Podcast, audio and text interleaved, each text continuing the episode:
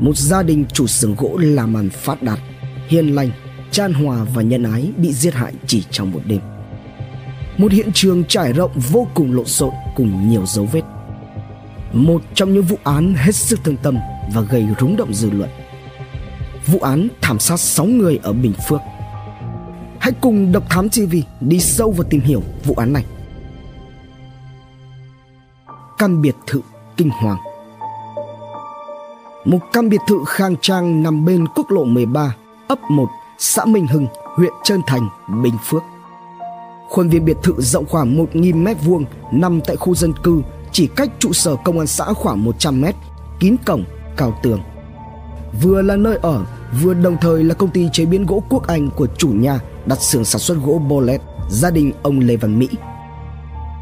Ông Mỹ là một doanh nhân làm ăn phát đạt, sống rất tốt và không có mâu thuẫn với ai.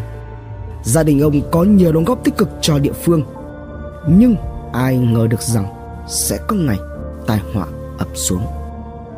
Khoảng 6 giờ 45 phút sáng ngày 7 tháng 7 năm 2015, một người phụ nữ có tên là Đoàn Thị Cẩm Loan, sinh năm 1975, tạm trú tại ấp 2 xã Minh Hưng, là người làm giúp việc cho gia đình của ông Lê Văn Mỹ 48 tuổi, đến làm thì thấy cổng sau của căn biệt thự nơi gia đình ông Mỹ ở bị khóa, cửa trước thì khép hờ. Vào phía bên trong nhà, bà Loan phát hiện thêm tổng cộng 5 thi thể, bao gồm vợ chồng ông bà chủ nhà, con trai, con gái và cháu gái. Sự việc nhanh chóng được báo với chính quyền địa phương và cơ quan công an tỉnh Bình Phước. Tiếp nhận thông tin, công an tỉnh Bình Phước đã nhanh chóng phong tỏa hiện trường để điều tra. Khi công an đến hiện trường thì đã tìm thêm được thi thể một bé trai 14 tuổi nằm ở ngoài sân gần phía trong cổng nhà mặt đường quốc lộ 13. Tất cả họ đều bị trói, có nhiều vết thương ở vùng cổ.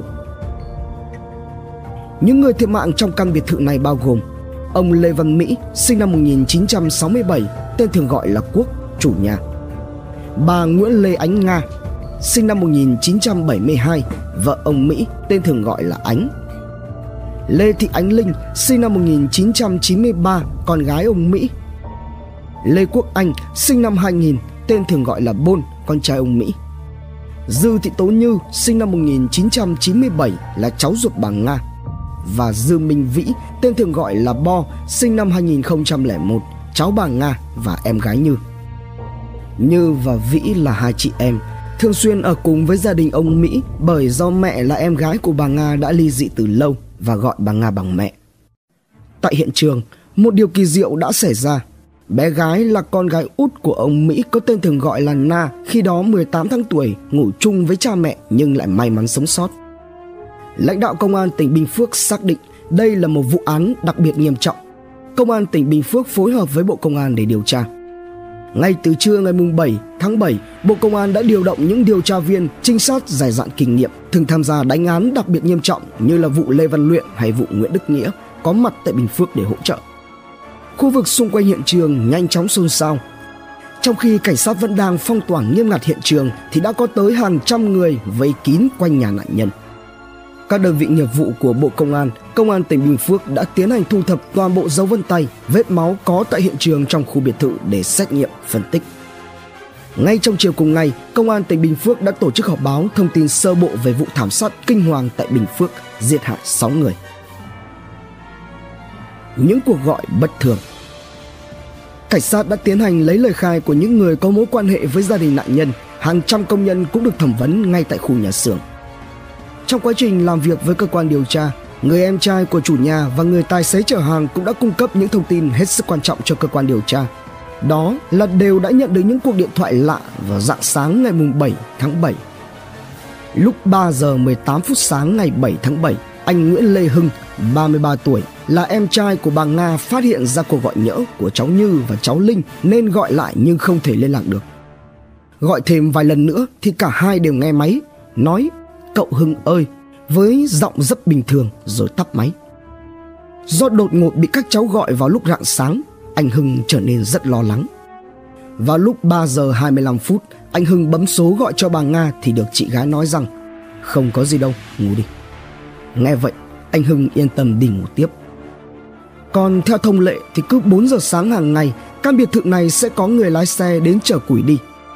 Tuy nhiên, khoảng 3 giờ ngày 7 tháng 7, người tài xế chở củi thân thuộc bỗng nhận được cuộc điện thoại của bà Nga nói rằng bữa nay không cần đến chợ củi nữa. Khám nghiệm. Ngay sau khi nhận được tin báo, Bộ trưởng Công an đã chỉ đạo Tổng cục Cảnh sát cử lực lượng điều tra có kinh nghiệm phối hợp với công an địa phương tổ chức khám nghiệm hiện trường, khám nghiệm tử thi, thu thập tài liệu, dấu vết. Giám đốc Công an tỉnh, Thủ trưởng Cơ quan điều tra đã có mặt tại hiện trường để chỉ đạo các lực lượng tiến hành ngay các biện pháp điều tra ban đầu.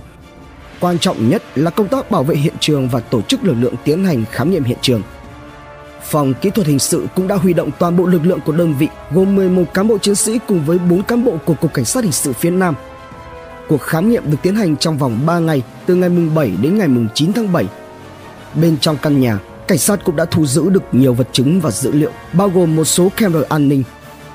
Điểm phức tạp của căn biệt thự đến từ xưởng gỗ của gia đình ông Mỹ có hơn 100 công nhân làm việc và thông với biệt thự. Trong khuôn viên nhà được lắp đặt rất nhiều camera, nhưng sau khi vụ án xảy ra thì cảnh sát không thu được hình ảnh. Theo người thân của nạn nhân, gia đình ông Mỹ đang sửa chữa căn nhà phía sau nên đã tạm ngừng hệ thống điện. Việc không thu giữ được dữ liệu camera an ninh vào khoảng thời gian trước khi vụ án được phát hiện dẫn đến việc truy bắt hung thủ sẽ khó khăn hơn rất nhiều. Tại hiện trường có nhiều dấu hiệu cho thấy có sự chống cự của các nạn nhân từ trong nhà ra đến ngoài sân. Tiếp tục kiểm tra, khám nghiệm hiện trường, lực lượng khoa học hình sự tìm thấy 5 dấu vân tay trên cửa. Bước đầu, cơ quan điều tra nhận định đây có thể là một vụ giết người cướp của bởi một số vật dụng trong nhà như tủ, túi xách, ví có dấu hiệu bị lục lọi. Tuy nhiên, một số tài sản có giá trị như chiếc ô tô Audi trị giá hơn 5 tỷ đồng, một ô tô hơn 1 tỷ đồng và nhiều xe tải phục vụ chuyên chở hàng hóa thì vẫn còn lại tại gara. Tới ngày 10 tháng 7, cơ quan công an mở rộng phạm vi điều tra với bán kính lên tới hàng trăm mét quanh hiện trường vụ thảm sát 6 người. Hàng trăm cán bộ chiến sĩ công an đã tiến hành điều tra, khám nghiệm hiện trường cả ngày và đêm. Nhiều thùng rác, khuôn viên nhà dân ở gần đó cũng bị xới lên để truy tìm các dấu vết, chứng cứ dù là nhỏ nhất của hung thủ. Quá trình khám nghiệm hiện trường đã phát hiện và thu giữ được tổng cộng 156 dấu vết vật chứng các loại. Sau khi sàng lọc, những dấu vết quan trọng đã được chuyển đi giám định. Trong đó có những dấu vân tay khả nghi đã được chuyển về Trung tâm Thông tin Tội phạm được đặt tại Cục Hồ sơ Nghiệp vụ Cảnh sát. Bằng những trang thiết bị và phần mềm hiện đại, các chiến sĩ hồ sơ đã có được những manh mối quan trọng để cơ quan điều tra định hướng được động cơ gây án và khoanh vùng được những đối tượng tình nghi. Một trong những nhận định quan trọng đó là đây không phải là tội ác được thực hiện bởi một người. Để công tác khám nghiệm tử thi đảm bảo an toàn và nhanh chóng kịp thời, 16 giờ 30 phút chiều ngày 7 tháng 7, thi thể của 6 nạn nhân đã được đưa về Bệnh viện Đa khoa huyện Trơn Thành để phục vụ công tác khám nghiệm tử thi. Trong quá trình này đã tiến hành thu mẫu vân tay, vân chân để phục vụ giám định dấu vết đường vân, thu mẫu máu để giám định ADN. Trên thi thể của các nạn nhân có dấu vết bị trói, cùng với đó là nhiều vết đâm chí mạng. Đồng thời, vùng cổ có nhiều vết đâm. Điểm đặc biệt cho thấy mức độ ra tay tàn độc của hung thủ là tất cả các nạn nhân đều bị đâm thủng tim. Điều này đã giúp cho ban chuyên án đánh giá đối tượng gây án không phải là giết người cướp tài sản đơn thuần mà còn phải có quen biết và có mâu thuẫn sâu sắc với gia đình nạn nhân. Ngay cả nếu như có mâu thuẫn về làm ăn, thuê sát thủ chuyên nghiệp thì cũng không thể ra tay tàn bạo như vậy. Điều tra. Chiều ngày 8 tháng 7, Cơ quan Cảnh sát điều tra Công an tỉnh Bình Phước đã ra quyết định khởi tố vụ án và thành lập ban chuyên án điều tra truy xét thủ phạm giết 6 người cướp tài sản. Ngày 9 tháng 7, Cơ quan Cảnh sát điều tra Công an tỉnh Bình Phước đã phát đi thông báo kêu gọi người dân tố giác tội phạm phục vụ công tác điều tra, truy bắt đối tượng. Nhiều cảnh sát cũng đã xuống đường để phát thư vận động của Công an huyện Trơn Thành cho người đi đường, chợ, công nhân xung quanh khu vực biệt thự của gia đình ông Mỹ. Cũng trong sáng cùng ngày, ông Phạm Đức Thiệu, Phó vụ trưởng vụ Trật tự xã hội Viện Kiểm sát Nhân dân tối cao cùng với Thiếu tướng Hồ Sĩ Tiến, Cục trưởng Cục Cảnh sát điều tra tội phạm về trật tự xã hội Tổng cục Cảnh sát Bộ Công an kiểm tra lại hiện trường vụ án. Đồng thời, cơ quan công an tiếp tục khoanh vùng đối tượng và cử các mũi trinh sát khẩn trương điều tra theo dấu vết của tội phạm. Ngoài phối hợp với các biện pháp nghiệp vụ hiện trường, ban chuyên án đã phối hợp với công an địa phương các tỉnh như Bình Dương, Tây Ninh, Đồng Nai, Đắk Nông và Thành phố Hồ Chí Minh ra soát toàn bộ các băng nhóm tội phạm, các đối tượng hình sự để truy xét về mối quan hệ làm ăn của ông Mỹ và coi đó có phải là nguyên nhân của vụ thảm sát hay không. Công an đã liên tục gọi hỏi lấy lời khai của nhiều nhân chứng và người có liên quan, trong đó có cả người giúp việc cho gia đình, những công nhân làm việc tại công ty và thậm chí là cả những công nhân vừa bị ông chủ cho nghỉ việc. Tất cả những mối quan hệ về làm ăn, quan hệ xã hội của các nạn nhân đều được cơ quan điều tra khoanh vùng để truy xét đối tượng. Theo thông tin thu thập được, vợ chồng ông Mỹ rất nhân hậu, cưu mang nhiều lao động nghèo, hầu hết đến từ các tỉnh miền Tây. Ngoài việc kinh doanh, vợ chồng ông Mỹ cũng có quan tâm chăm sóc đến đời sống công nhân. Vào các dịp tất niên, ngoài việc tổ chức chiêu đãi tiệc thì bà Nga còn có mua xe máy, tivi, tủ lạnh để những người làm công bốc thăm may mắn. Gia đình ông Mỹ không những cưu mang nhiều lao động nghèo mà còn là mạnh thường quân ở địa phương. Nhìn chung, vợ chồng ông Mỹ sống chan hòa với hàng xóm láng giềng, chưa từng vi phạm pháp luật. Mới đây, ông Mỹ đầu tư mua mảnh đất ở huyện Hớn Quản, Bình Phước, có kế hoạch di dời dần nhà xưởng ra khỏi khu dân cư. Ông Mỹ đã chuyển nhiều máy móc, thiết bị đến đó. Tuy nhiên, đây cũng là thời điểm mà công việc kinh doanh của vợ chồng ông gặp phải trở ngại. Hay có lần, ông Mỹ đã nói với cậu em là đang nợ tiền hàng khoảng 5 đến 10 tỷ đồng. Còn vào thứ 6 tuần trước thì ông Mỹ hẹn với chủ nợ để trả tiền, nhưng ông này đã đi thành phố Hồ Chí Minh nên sự việc không diễn ra như dự định. Bên cạnh đó, tất cả những diễn biến về tâm lý của những người thân, người đến viếng đám tang đều được các điều tra viên quan sát, đưa vào tầm ngắm đối với các đối tượng tình nghi. Nghi phạm. Trong quá trình điều tra, khi tìm hiểu ai trong số các mối quan hệ của từng nạn nhân đang có mâu thuẫn, thì đầu mối được các trinh sát của cục C45 đặc biệt quan tâm là mối quan hệ của Lê Thị Ánh Linh, con gái ông Mỹ. Linh từng yêu một thanh niên từ nhiều năm trước. Với những chứng cứ thu thập ban đầu thì có thể xác định mối quan hệ tình cảm của Linh là có căn cứ để dẫn đến ám mạng.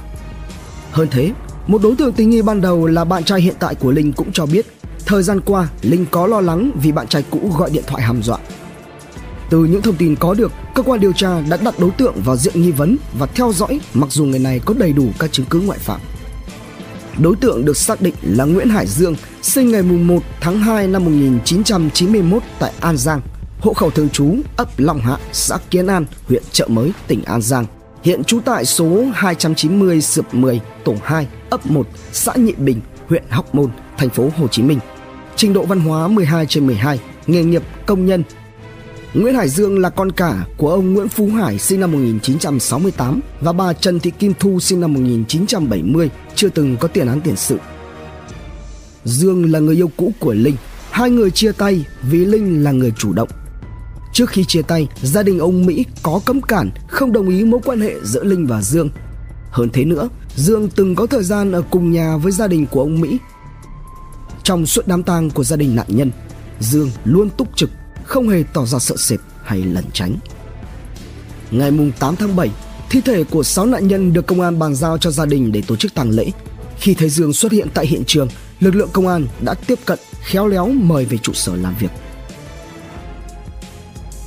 Đấu trí. Lần đầu tiên khi bị cơ quan điều tra triệu tập về từ đám tang của các nạn nhân, Nguyễn Hải Dương khá là lì lợm, với gương mặt tỉnh queo, nhất quyết không khai. Dương liên tục hỏi vặn lại các câu hỏi của trinh sát và đưa ra những lập luận từ các chứng cứ ngoại phạm của mình, và đưa ra nghi vấn rằng tại sao mình lại bị nghi ngờ. Dương đã rất tự tin cho rằng cơ quan điều tra không thể tìm ra dấu vết cũng như các chứng cứ có liên quan đến mình. Chứng cứ ngoại phạm của Nguyễn Hải Dương nằm ở việc vào tối ngày 6 tháng 7, Dương có mời rất nhiều bạn bè tập trung ăn nhậu ở Hóc Môn đến khuya. Sau đó thì về xưởng gỗ đánh răng rửa mặt, làm mọi việc trước ống kính camera rồi đi ngủ. Chứng cứ ngoại phạm rất thuyết phục vì các nhân chứng trong buổi nhậu đã xác nhận và camera an ninh xưởng gỗ nơi Dương ở cũng ghi lại hình ảnh về nhà trong đêm hôm đó. Cho đến khi điều tra viên phủ đầu, chồng thư sinh thế kia sao lại dám sát hại tận 6 người trong gia đình, thì Dương trả lời ngay: "Chú cứ nói đùa, cháu cắt tiếp một con gà còn không được thì sao dám giết người." Tuy nhiên, vào lúc ấy, nhìn ánh mắt chỉ một phút luống cuống của Dương, với kinh nghiệm nhiều năm làm án, các điều tra viên biết rằng họ đang đi đúng hướng. Do chưa có đủ chứng cứ để bắt giữ Dương nên cơ quan điều tra đã tạm cho đối tượng ra về, nhưng giám sát chặt chẽ. Đến ngày hôm sau, tức ngày 9 tháng 7, các chứng cứ buộc tội Dương dần rõ. Trong nhật ký điện thoại của Linh, Như và Vĩ đều có những cuộc gọi từ một số sim rác. Buổi chiều, số điện thoại này có 2 cuộc gọi cho Linh, trong đó có một cuộc gọi rất dài, chứng tỏ hai bên đã có mối quan hệ thân thuộc. Cũng số điện thoại này có gọi cho Như và Vĩ vào buổi tối cùng ngày, đặc biệt là nhắn tin cho Vĩ gần sát với thời điểm gây án. Ai là người có quan hệ với cả Linh, Như và Vĩ? Rõ ràng, nhân vật nghi vấn số 1 vẫn là Nguyễn Hải Dương. Đối tượng Dương lại tiếp tục được triệu tập về cơ quan điều tra để lấy lời khai, nhưng hắn vẫn rất ngoan cố. Và một lần nữa, Nguyễn Hải Dương vẫn chưa bị bắt giữ. Bằng mọi nỗ lực và các biện pháp nghiệp vụ, cơ quan điều tra cuối cùng cũng đã làm rõ được Nguyễn Hải Dương là chủ nhân sử dụng số SIM nghi vấn. Bên cạnh đó, trinh sát của C45 xác định Dương là người có mặt tại hiện trường vào lúc xảy ra vụ thảm sát. Cuộc họp khẩn do Trung tướng Phan Văn Vĩnh, Tổng cục trưởng Tổng cục Cảnh sát chủ trì cùng các thành viên khác họp vào lúc 13 giờ ngày 10 tháng 7. Bằng các chứng cứ và sơ đồ đã chuẩn bị sẵn, trinh sát của C45 đã trình bày quan điểm về vụ án, các tài liệu, chứng cứ thu thập được và xác định chính Dương là một trong các hung thủ của vụ án. Thiếu tướng Hồ Sĩ Tiến cũng đã đưa ra các đánh giá về đầu mối Dương, khiến lãnh đạo Tổng cục Cảnh sát và các thành viên ban chỉ đạo thống nhất đánh giá Nguyễn Hải Dương là nghi phạm chính. Và một lần nữa, Nguyễn Hải Dương được triệu tập làm việc. Mở đầu buổi hỏi cung, Dương vẫn làm trò đòi giữ quyền im lặng và đòi luật sư vào thì mới trả lời. Các điều tra viên dày dặn kinh nghiệm với những chứng cứ trong tay đã dần làm cho Dương lung lay ý chí. Lần lượt, từng chứng cứ được lực lượng công an trưng ra trước mặt Dương. Kết quả giám định về khoa học chứng minh sự liên quan của Dương tại hiện trường vụ án cũng đã chuẩn bị báo về. Bên cạnh đó là những lời động viên của lực lượng công an khiến cho Dương bớt hẳn chiêu thức đối phó. Rồi, mặt của Dương bắt đầu tái dần. Dương rũ xuống như một con gà bị cắt tiết và khá tuốt tuột. Vào lúc khoảng 15 giờ ngày 10 tháng 7, Dương bắt đầu khai nhận toàn bộ hành vi và diễn biến vụ án khớp với những tài liệu chứng cứ đã thu thập được và khai ra đồng phạm là Vũ Văn Tiến, sinh ngày 21 tháng 10 năm 1991 tại Cà Mau, hộ khẩu thường trú thôn Phú Nguyên, xã Phú Riềng, huyện Bù Gia Mập, tỉnh Bình Phước, hiện trú tại ấp 1, xã Nhị Bình, huyện Hóc Môn, thành phố Hồ Chí Minh, trình độ văn hóa 4/12, nghề nghiệp là thợ mộc. Dương khai đã xem rất nhiều các phim trinh thám Mỹ nên rất tự tin khi ra tay sát hại và xóa dấu vết. Dương đã chuẩn bị cho kế hoạch trả thù trong vòng 6 tháng. Trước khi ra tay, Dương đã điện thoại cho Linh để tâm sự rằng gia đình Linh đã làm cho Dương hận tình và hận đời. Ngay khi Dương khai nhận, khớp được toàn bộ chứng cứ, lời khai, lệnh bắt được đưa ra. Các trinh sát lập tức lên đường. Đường vào nơi nhà trọ của gia đình Vũ Văn Tiến ngoằn ngoèo, nhão nhoẹt bùn đất sau cơn mưa chiều, nhưng cũng không cản được bước chân của công lý. 17 giờ ngày 10 tháng 7, ban chuyên án ập vào nhà trọ và bắt được nghi can Vũ Văn Tiến khi tên này đang chuẩn bị hành trang để chạy trốn. Quá trình khám xét đã thu giữ được gần như toàn bộ các tang vật mà các đối tượng dùng để gây án, tài sản cướp được chưa kịp tiêu thụ hay giấu giếm. Sau khi bị bắt, Tiến biết không thể che giấu về hành vi nên ngay lập tức khai báo ngay tại phòng trọ toàn bộ quá trình bàn bạc, lên kế hoạch và diễn biến vụ thảm sát gia đình ông Mỹ.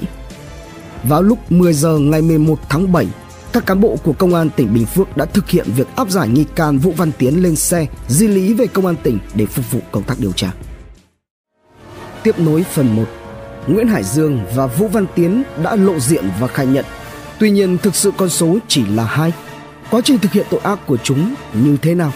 Sẽ phải đền tội ra sao? Hãy cùng Độc Thám TV đi sâu và tìm hiểu vụ án này. Cuộc tắm máu. Nguyễn Hải Dương sau khi học hết lớp 12 được cha đưa lên Sài Gòn để học nghề, nhưng sau đó đã bỏ ngang vì không có tương lai. Một thời gian sau đó, Dương về làm thuê ở xưởng gỗ của người chú ruột tá túc ngay trong phòng bảo vệ cùng cha. Trong thời gian làm việc tại đây, vào năm 2013, Nguyễn Hải Dương đã có cơ hội làm quen được với Lê Thị Ánh Linh từ một lần đi sinh nhật. Biết hoàn cảnh của Dương nghèo khó, nhưng cô con gái đại gia ngành gỗ ở huyện Trơn Thành, Bình Phước vẫn hết mực yêu thương. Trong quá trình yêu nhau, Dương đã nhiều lần đưa Linh về thăm nhà, đồng thời cũng đã tính đến chuyện kết hôn. Tuy nhiên, giữa hai người lại thường xảy ra mâu thuẫn cãi vã. Rồi Dương được người yêu cho mượn gần 500 triệu để mua đất cao su ở Bình Phước với mục đích tạo điều kiện cho người chồng tương lai của cô có được sự nghiệp. Tới tháng 2, 2015, trong lúc mẹ Linh yêu cầu con gái mình chấm dứt tình cảm với Dương thì Dương lại phát hiện ra Linh có bạn trai mới. Trước khi gây án 4 tháng là khoảng thời gian mà Dương bị Linh cự tuyệt tình yêu. Dương kể rằng anh ta yêu Linh một cách say đắm. Sau khi chia tay, Dương quen và yêu người khác nhưng vẫn cảm thấy sống không thể thiếu được Linh nên nhiều lần đã tìm cách nối lại tình xưa.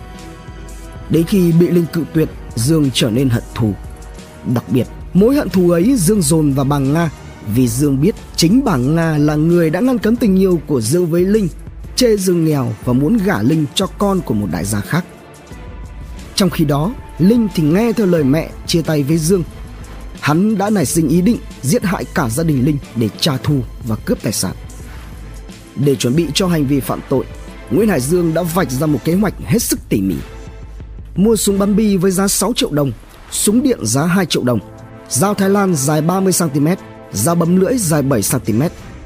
Mua sim rác để liên lạc, mua găng tay, khẩu trang bịt mặt, mượn xe máy của chị Trần Thị Trinh là dì của Dương, lấy 10 dây rút nhựa, băng keo dính để gây án. Trưa ngày 6 tháng 7, Dương có hẹn Tiến đi uống cà phê và rủ tham gia cướp tài sản của một gia đình giàu có ở huyện Trơn Thành, tỉnh Bình Phước. Khi Tiến nghe bạn mình nói, mày giúp tao chuyện này, tao hùn tiền mua gỗ cao su chừng 800 triệu đồng, nhưng người đó bán gỗ mà không chịu trả, giờ Linh cướp lại, thì Tiến khuyên Dương báo công an xử lý. Tuy nhiên thì Dương bịa ra rằng hùn hạp mà không có giấy tờ thì làm sao công an can thiệp được. Cũng đang vào lúc túng tiền tiêu xài, Tiến liền đồng ý tham gia. Do Nguyễn Hải Dương đã từng sống ở nhà Linh nên khá thân với chị em Như và Vĩ. Như thì thường phụ giúp các công việc trong nhà, còn Vĩ thì đặc biệt thích chơi game. Biết được họ muốn có tiền tiêu xài nên Dương đã liên lạc với chị em Như, lên kế hoạch sẽ vào trộm tiền của bà Nga rồi đem chia nhau.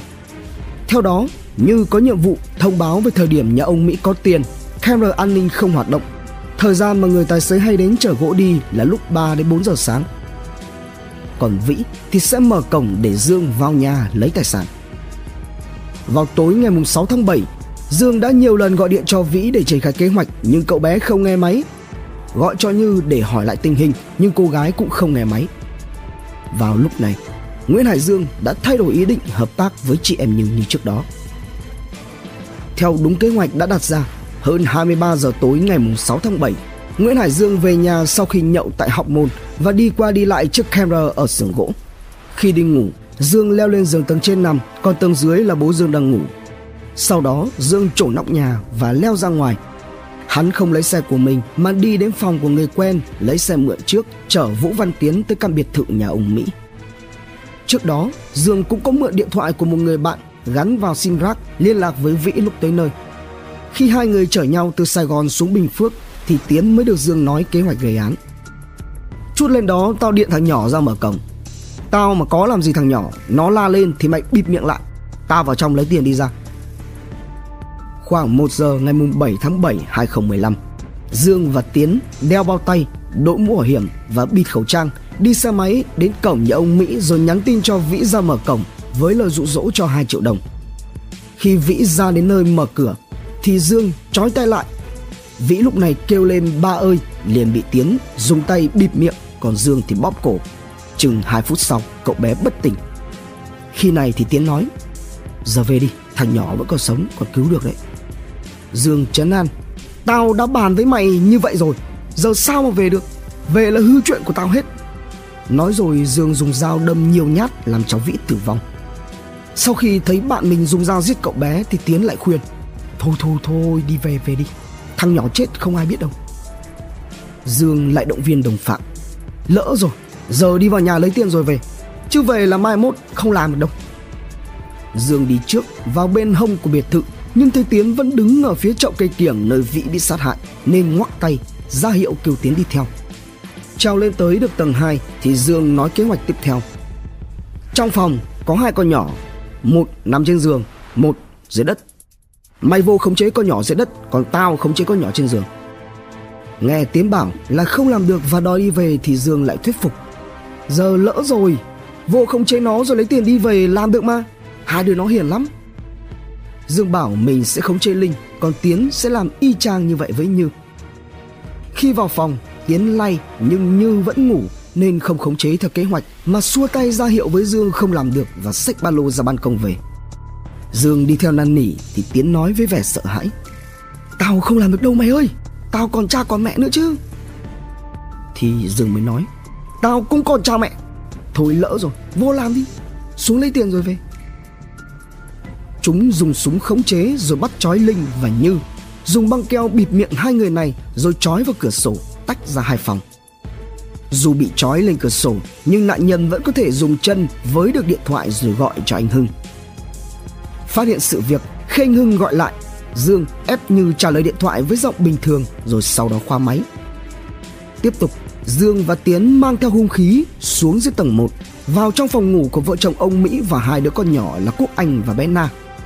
Lúc đầu, Dương hô lên: "Cướp đây, đưa tiền không tao bắn chết." Thấy Dương có súng thì ông Mỹ nói: "Chúng mày muốn lấy gì thì lấy đi." Tiến vào trói ông Mỹ, bà Nga và tách Quốc Anh sang vào bên cạnh để tra hỏi về nơi cất giấu tiền. Còn Dương bịt mặt Quốc Anh, ra tay sát hại nạn nhân sau khi không tra hỏi được nơi giấu tiền. Trong khoảng thời gian này, anh Hưng gọi tới số bà Nga hỏi vì sao cháu Như gọi điện, nhưng Dương đã kịp khống chế bà Nga trả lời điện thoại theo ý mình. Lúc này bà Nga và ông Mỹ đã nhận ra Dương, nói: "Dương lấy gì thì lấy rồi đi vì tài xế chở hàng sắp tới." Chúng đã buộc bà Nga phải gọi điện cho tài xế yêu cầu không tới nữa. Tiếp theo đó, Tiến và Dương buộc bà Nga mở kết sắt tìm tiền nhưng không có. Chúng đã đưa bà Nga sang phòng phía bên cạnh để tra hỏi nơi cất giấu tiền nhưng không được nên đã dùng dao Thái Lan giết bà Nga với nhiều vết đâm nhất. Lúc này, nghe thấy tiếng động ở cửa, Dương chạy ra thì phát hiện ông Mỹ đã mở được dây chói, đang mở cửa phòng định chạy trốn. Dương lao đến, dí dao vào mặt ông, nói: "Chạy hả? Đi vô!" Thì ông Mỹ mới run rẩy: Em đâu có chạy, em tưởng mấy anh đi rồi nên em mới ra." Một lát sau, ông này cũng bị giết vì không chỉ ra chỗ cất tiền. Lúc này thì Tiến nói với Dương: "Thôi về, sắp sáng người ta đến đấy." Dương mới trả lời: "Hai đứa nó biết tao, lên xử xong luôn rồi đi về, lỡ rồi đi luôn đi." Thì Tiến nói: "Sáng rồi, không làm kịp đâu." Dương lại tiếp tục năn nỉ: "Kịp mà, lên làm chút nữa rồi về luôn." Sát hại 3 người ở tầng 1 xong thì chúng lên lại tầng 2, tra hỏi Như về nơi giấu tiền. Khi không tra hỏi được gì thì Dương xuống tay sát hại Như trước rồi qua tới phòng Linh. Linh là nạn nhân cuối cùng. Trước khi giết Linh, hắn đã buông câu nói: "Anh buộc phải làm việc này vì bị đối xử tệ." Có lẽ lúc này Linh mới đoán được đó là Nguyễn Hải Dương. Nhưng ngay sau đó, cô đã bị gã tình cũ lạnh lùng ra tay. Trong toàn bộ quá trình gây án, Tiến tuy có ngăn cản Dương, nhưng khi Dương nói lỡ rồi thì Tiến lại tiếp tục làm theo sự chỉ dẫn của Dương là trói và dùng dây siết cổ từng người. Còn Dương thì sử dụng dao bấm, dao Thái Lan đâm vào tim các nạn nhân, sau đó dùng dao đâm vào cổ và rạch ngang cổ các nạn nhân một cách man rợ, tàn bạo. Không những thế, chúng còn dùng khăn bịt mắt và dùng súng trích điện các nạn nhân rồi mới giết hại. Gây án xong, cả hai lục lọi tài sản. Khi quay lại phòng ông Mỹ lấy tài sản, thay bộ đồ vấy máu, Dương bật điện phòng lên thì thấy bé Na 18 tháng tuổi là con út của ông Mỹ khóc. Hắn bế cô bé lên dỗ dành, ru ngủ rồi lục tù lấy quần áo tẩu thoát. Gặp chiếc xe máy cày từ trong hẻm chạy ra quốc lộ 13, Dương nói tiếng che biển số lại kẻo bị phát hiện. Khi về đến phòng trọ của Tiến vào khoảng 6 giờ 30 phút sáng ngày 7 tháng 7, hai tên này kiểm tra lại số tài sản cướp được là iPad, máy tính xách tay, 5 chiếc điện thoại và khoản tiền khoảng 4 triệu đồng, cùng những quần áo, phương tiện gây án như dao, súng, giày dép đều cho vào ba lô và giao cho Tiến giữ. Hơn 7 giờ sáng ngày 7 tháng 7, Dương mở Facebook thì nhận được tin nhắn của người giúp việc cho nhà ông Mỹ báo là cả nhà đã bị sát hại. Dương mới lấy xe máy tới hiện trường vào lúc hơn 11 giờ 30. Khi này thì Tiến đem ba lô ra bờ sông Sài Gòn thuộc xã Nhị Bình cất giấu. Trong những ngày tiếp theo, Dương quay lại hiện trường nhiều lần và luôn tỏ ra đau khổ, khóc lóc trước người thân của gia đình nạn nhân nên không ai nghi ngờ gì. Nghi can thứ 3. Sau một tháng tiếp tục điều tra đấu tranh với tội phạm, vào ngày 10 tháng 8, lực lượng chức năng bắt được nghi can thứ 3 của vụ án là Trần Đình Thoại, sinh ngày 23 tháng 5 năm 1988, hộ khẩu thường trú ấp Tường Hưng, xã Thới Hòa, huyện Trà Ôn, tỉnh Vĩnh Long. Chỗ ở: số 13 đường Phạm Văn Đồng, phường 3, quận Gò Vấp, thành phố Hồ Chí Minh. Trình độ văn hóa 9/12.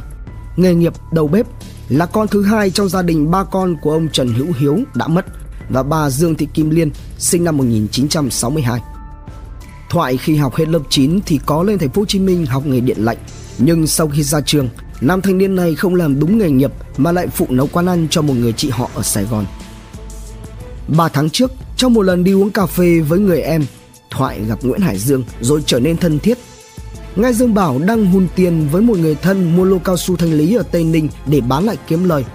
Đó là khu vực gần với biên giới có nhiều cướp nên cần phải mua súng điện để phòng thân, thì Thoại đã liền chỉ bạn mình lên mạng tìm kiếm.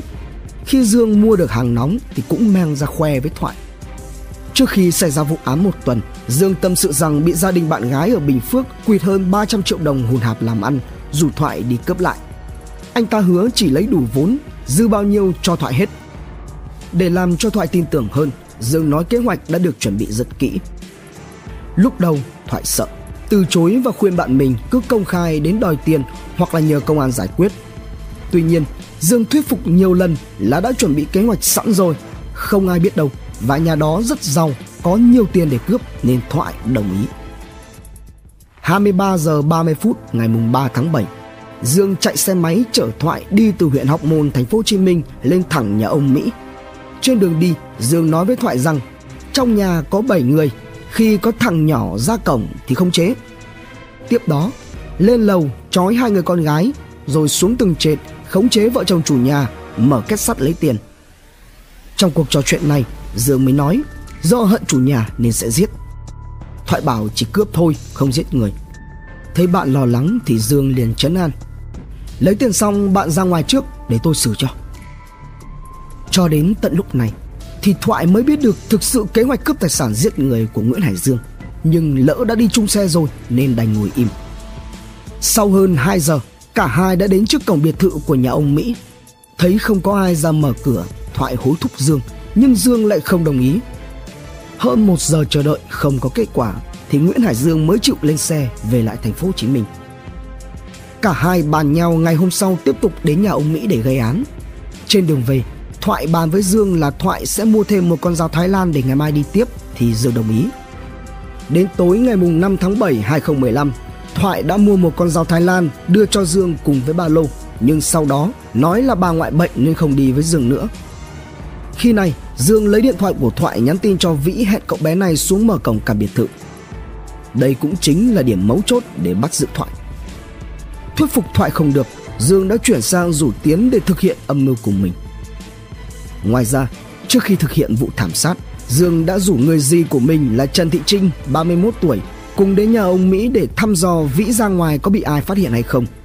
Dương đã nói dì của mình là đến nhà bạn lấy đồ, đúng với khung thời gian mà hắn sẽ đi cùng Thoại và Tiến. Cả hai lần cùng đồng phạm đến các biệt thự nhà ông Mỹ, Dương đều mượn xe máy của dì mình. Tuy nhiên, qua quá trình điều tra, phía cảnh sát cho rằng người dì của Dương cũng như người bạn mà Dương mượn điện thoại không biết đến kế hoạch và việc giết người nên không xem xét trách nhiệm hình sự. Đền tội. Sáng ngày 17 tháng 12 năm 2015, Tòa Nhân dân tỉnh Bình Phước đã đưa Nguyễn Hải Dương, Vũ Văn Tiến, Trần Đình Thoại ra xử lưu động ở bãi đất trống 4 hectare ở trung tâm hành chính huyện Trơn Thành. 3 bị cáo bị truy tố tội giết người, cướp tài sản khi đã giết tới 6 người trong gia đình ông Lê Văn Mỹ hồi tháng 7. Hơn 300 cảnh sát được huy động để bảo vệ phiên tòa. Tại phiên xét xử sơ thẩm này, tòa tuyên án Nguyễn Hải Dương tử hình về tội giết người và 8 năm tù về tội cướp tài sản. Tổng hợp hình phạt chung của cả hai tội danh là tử hình. Vũ Văn Tiến tử hình về tội giết người và 7 năm tù về tội cướp tài sản. Tổng hợp hình phạt chung của cả hai tội danh là tử hình. Trần Đình Thoại 13 năm tù về tội giết người và 3 năm tù về tội cướp tài sản. Tổng hợp hình phạt chung của cả hai tội danh là 16 năm tù. Tuy nhiên, sau đó liên tục là các kháng cáo của đồng phạm và gia đình nạn nhân. Sau nhiều lần tạm hoãn, Tòa Nhân dân cấp cao tại thành phố Hồ Chí Minh quyết định ngày 18 và 19 tháng 7 năm 2016 xử phúc thẩm vụ án. Hội đồng xét xử sẽ xem xét đơn xin giảm nhẹ án tử hình của Vũ Văn Tiến, án 16 năm tù của Trần Đình Thoại, đều là đồng phạm với chủ mưu Nguyễn Hải Dương. Tuy nhiên, vào chiều ngày 18 tháng 7, sau một ngày xét xử, Tòa Nhân dân cấp cao tại thành phố Hồ Chí Minh bác toàn bộ đơn kháng cáo, giữ nguyên án tử hình đối với Vũ Văn Tiến, 16 năm tù đối với Thoại về các tội danh giết người và cướp tài sản. Ngày 17 tháng 11 năm 2017, tử tù Nguyễn Hải Dương bị thi án tử hình bằng hình thức tiêm thuốc độc tại Bình Dương. Về phần Vũ Văn Tiến, sau 2 ngày xét xử phúc thẩm, vào ngày 21 tháng 7 năm 2016, Trại giam Công an tỉnh Bình Phước tiếp nhận lá đơn gửi lên Chủ tịch nước Trần Đại Quang xin ân xá giảm án tử hình của Vũ Văn Tiến, nhưng nhận lại là quyết định bác đơn xin ân xá giảm án tử hình của Chủ tịch nước. Vào sáng ngày 20 tháng 9 năm 2018, tử tù Vũ Văn Tiến bị thi hành án tử hình bằng hình thức tiêm thuốc độc tại Bình Dương. Nguồn tham khảo và tổng hợp: Bản án hình sự sơ thẩm 45/2015/HSST ngày 17 tháng 12 2015 về Nguyễn Hải Dương, Vũ Văn Tiến, Trần Đình Thoại về tội giết người trong vụ thảm sát 6 người ở Bình Phước. Công an Nhân dân, Sài Gòn Giải phóng, Đời sống và Pháp luật, VOV, Tuổi trẻ, Kiểm sát online, VN Express cùng nhiều nguồn khác. Độc Thám TV. Hành trình khám phá những vụ án kinh điển và bí ẩn cùng Độc Thám TV. Những uẩn khúc chưa lời giải, những âm mưu chưa từng hé lộ, những sự thật đang bị che giấu.